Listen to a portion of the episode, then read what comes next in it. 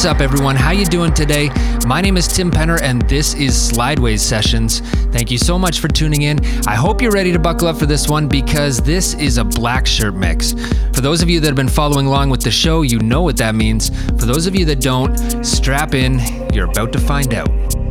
Now, before we get to that, I want to talk about something I've often struggled with over the years, and recently more and more people have been coming to me to ask how I deal with those times where things just don't seem to flow, when nothing seems to be going right and the creativity has just seemingly vanished, stuck facing a blank page with no words or melodies to write.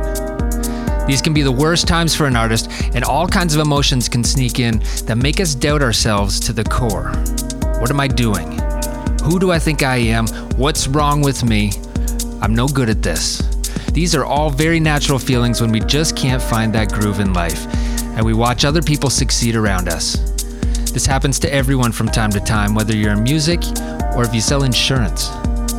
So, how do you pick yourselves back up through those times? Very simply, one baby step at a time.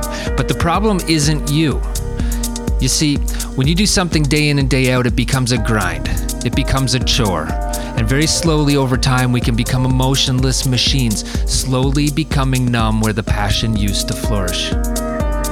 For me, this happens when I try to write music that fits other people's standards.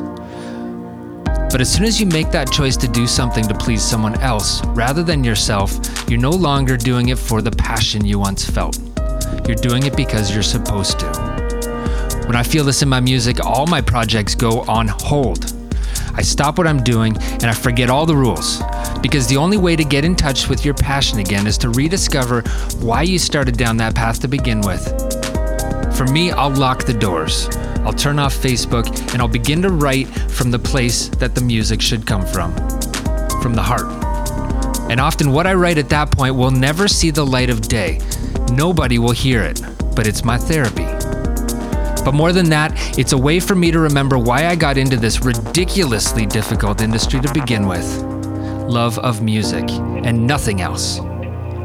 So while you sit there and find misguided reasons as to why you can't do something, remember a few things. There's no time limit when dealing with your passion. There are no rules when it comes to doing what you love. There is no one else besides yourself that can tell you what to do or what not to do. If you believe that you've found your life's calling, nothing can stop you. But sometimes you need to take a quick glance behind you to remember who you once were and why you fell in love with what you do. Look, it's hard for everyone. Though some appear to have things under control, everyone struggles from time to time. It's not because of where you live, it's not because of the tools you have, it's not because of anything around you. It's because for just a brief moment, you decided to live by other people's requirements when really, you're the only one that should be making rules for your life. Anyways, let's get on to some music. If you like what you hear today, be sure to hit me up on Twitter or Facebook. Let me know what you think of the show. Your comments and feedback are always welcome, and I'd love to hear how you get out of your slumps and what you do to stay passionate in life. Let me know.